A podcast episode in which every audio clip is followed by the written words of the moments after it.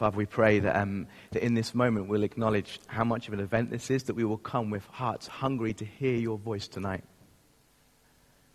And pray that you give Katie clarity of thought and clarity of speech, that you'll bring peace upon her as she brings your word tonight. And may this be an event in which we hear what you have to say to us. In Jesus' name, amen. Thank you, Ross. Um, if you're wondering what all that was about, this is my first preach here. Um, so I've preached at other churches, but this is my first preach here, and I seem to have a fan club, which is fabulous. Um, so our reading tonight is taken from Matthew 13, it's verses 24 to 30 and 36 to 43, which is pages, page um, 979. It's the dyslexic coming out in me looking at my numbers, and they're just all swirling around my page. Page 979 in the Pew Bibles.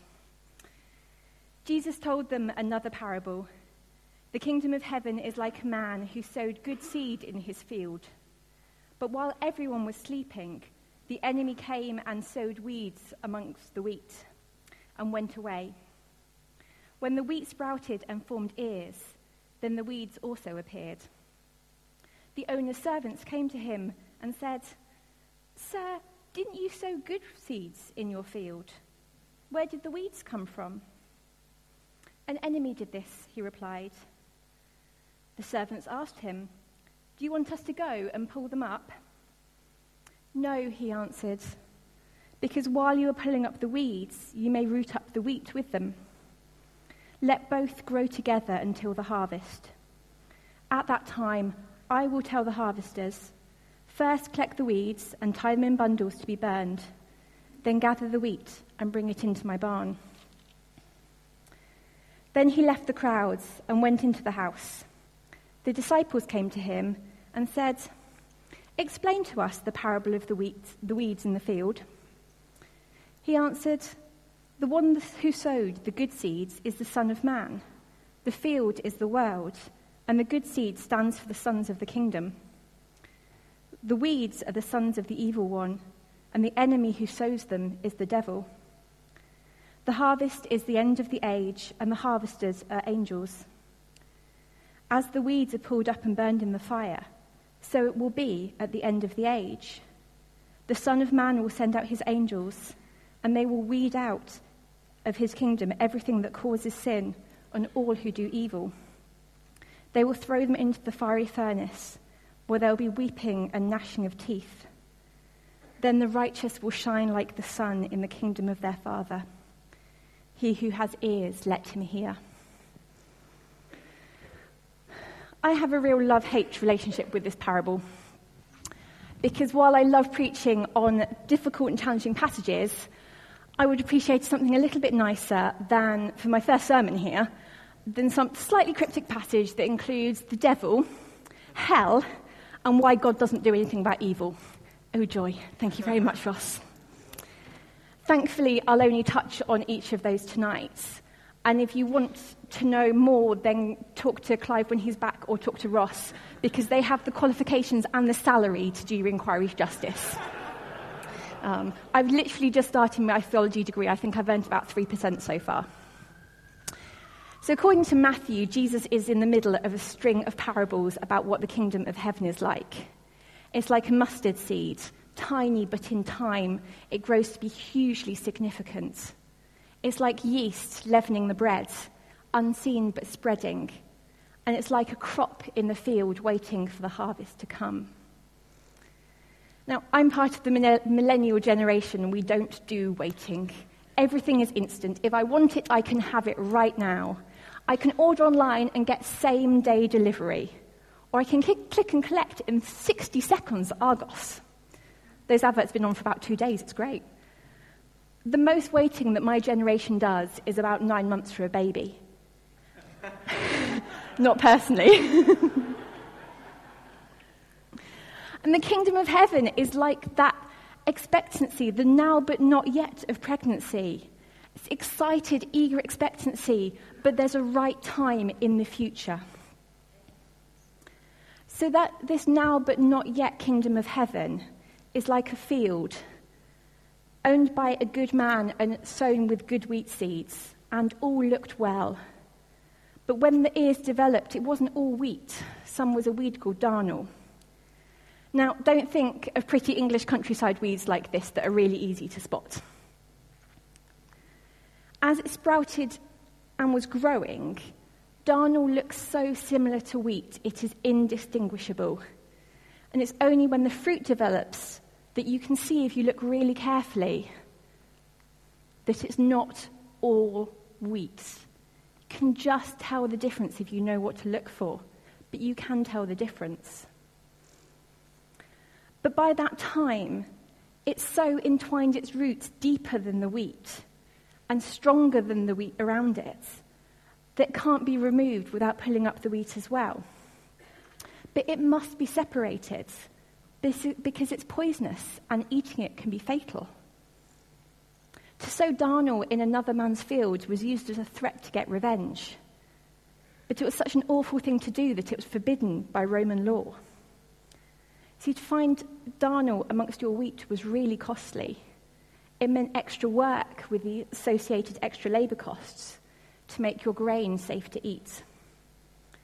And this was all well known to the audience of Jesus. They'd have nodded along with the servant's desire to act, but the owner's instructions that the weeds can't be separated till the harvest. The owner doesn't want the darnel there.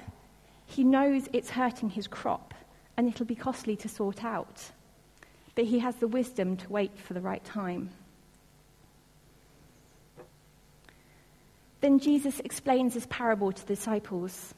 He says, The field is the world which belongs to the Son of Man, him, Jesus, and he sows good seed. The good seed's what we now call Christians, people of the kingdom, and darnel is people who don't belong to the kingdom, so belong to the evil one. The evil one, the accuser, the deceiver, Satan, the devil, whatever name you want to give to whatever personification of evil you believe in.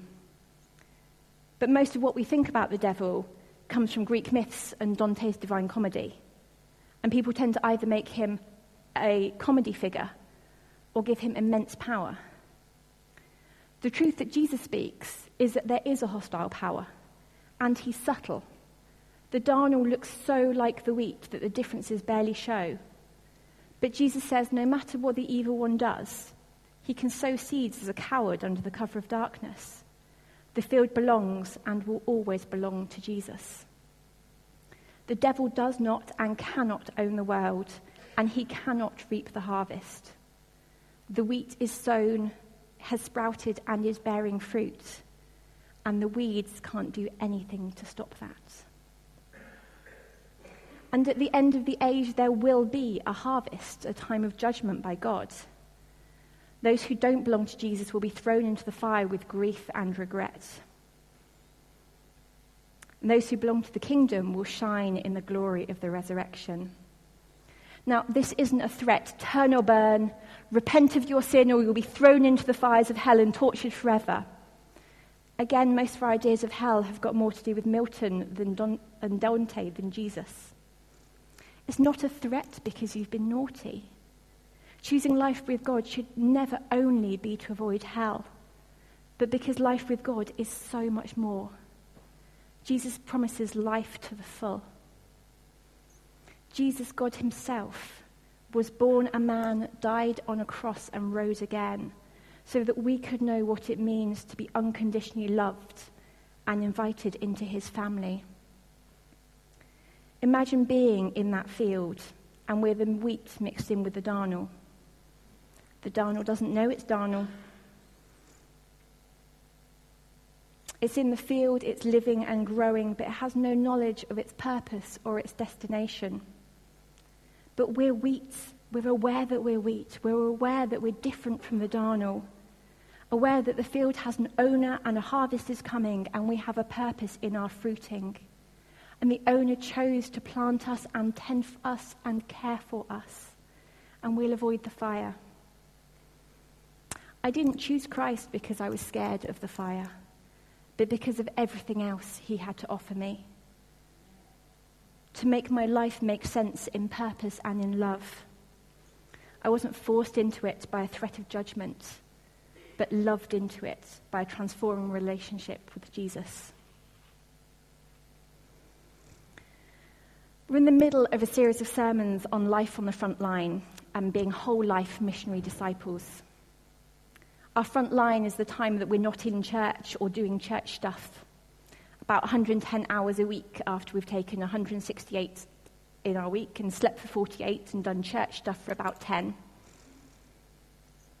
Because of my illness, my front line looks completely different to normal, whatever normal might mean. But if we're to be whole life missionary disciples, it doesn't matter where or what your 110 hours are. Only 40 of those might be in work, so it's not just about workplaces.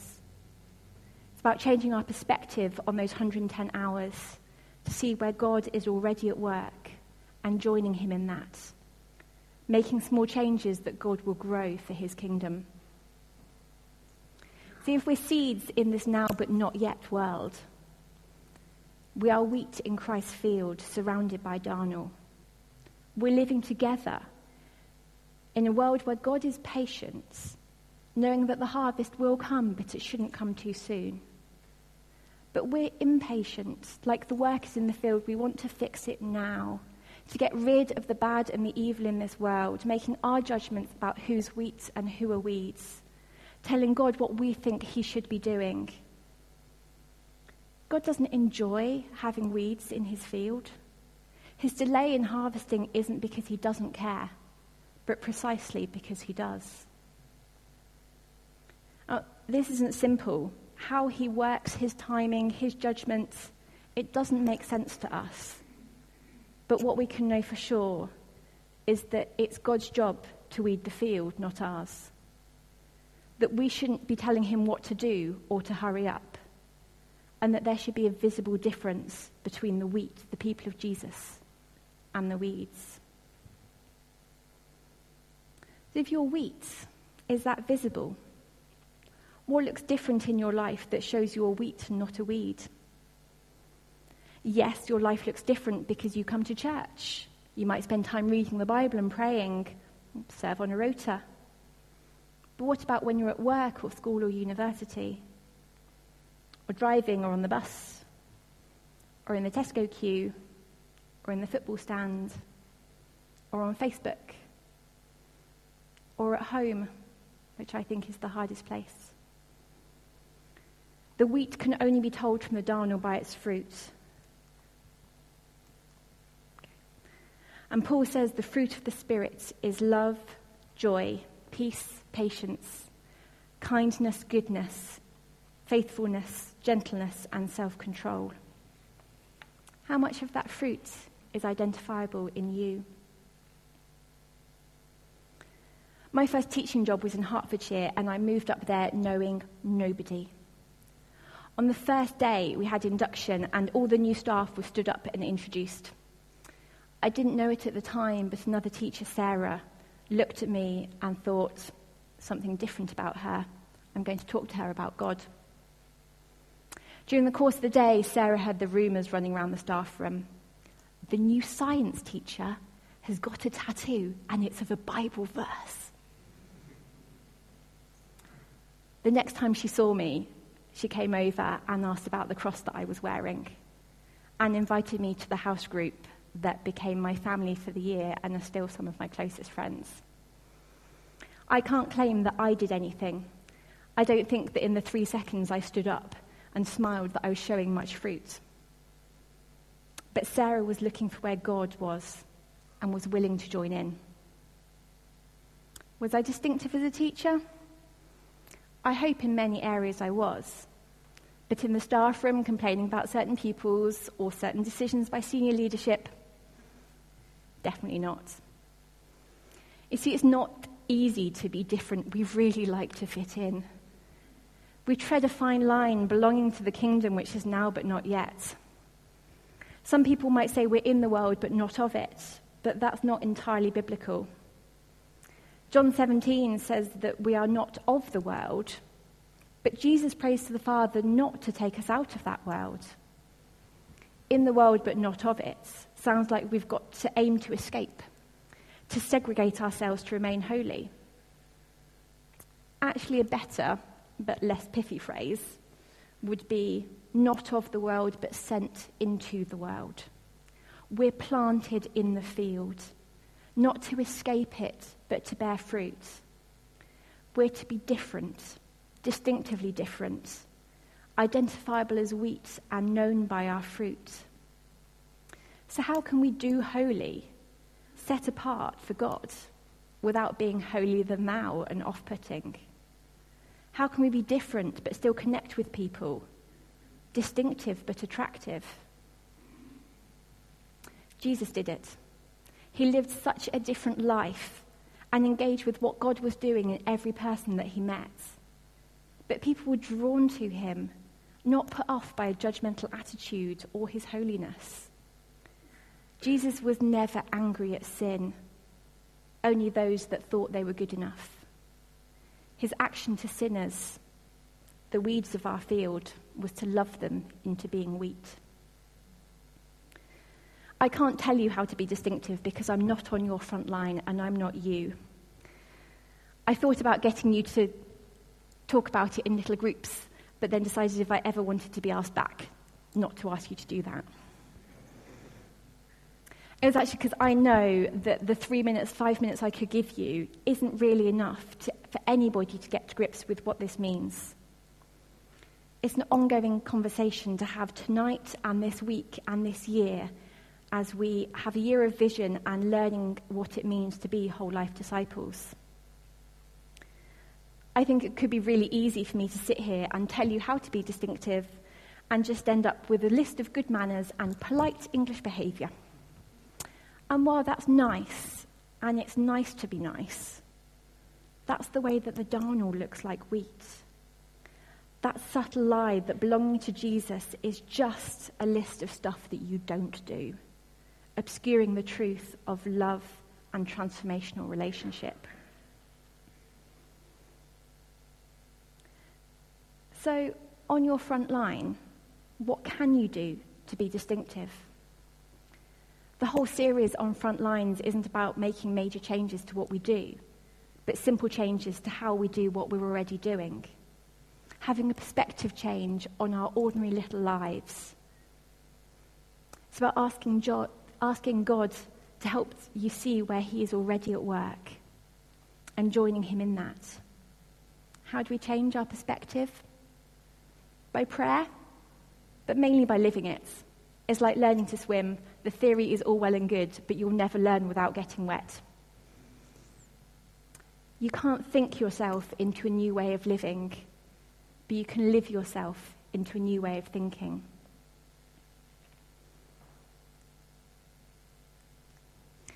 If you've been sitting here thinking, I'm not sure I'm wheat, or I don't want to be a weed, I've got good news for you. This is a parable, and unlike an allegory, not all the details have a parallel in reality. There's a limit to how deep you can take them. It's like saying, This paper is as white as snow. It doesn't also mean that it's cold and hexagonal and fluffy. There's a limit to the meaning of the metaphor. The kingdom of God is like a field, and we are like seeds. But seeds are stuck as the type that they are. I've planted tomato seeds, and I know that I will get tomato plants, and that there won't be a lemon in sight. We're like seeds, but we're not seeds.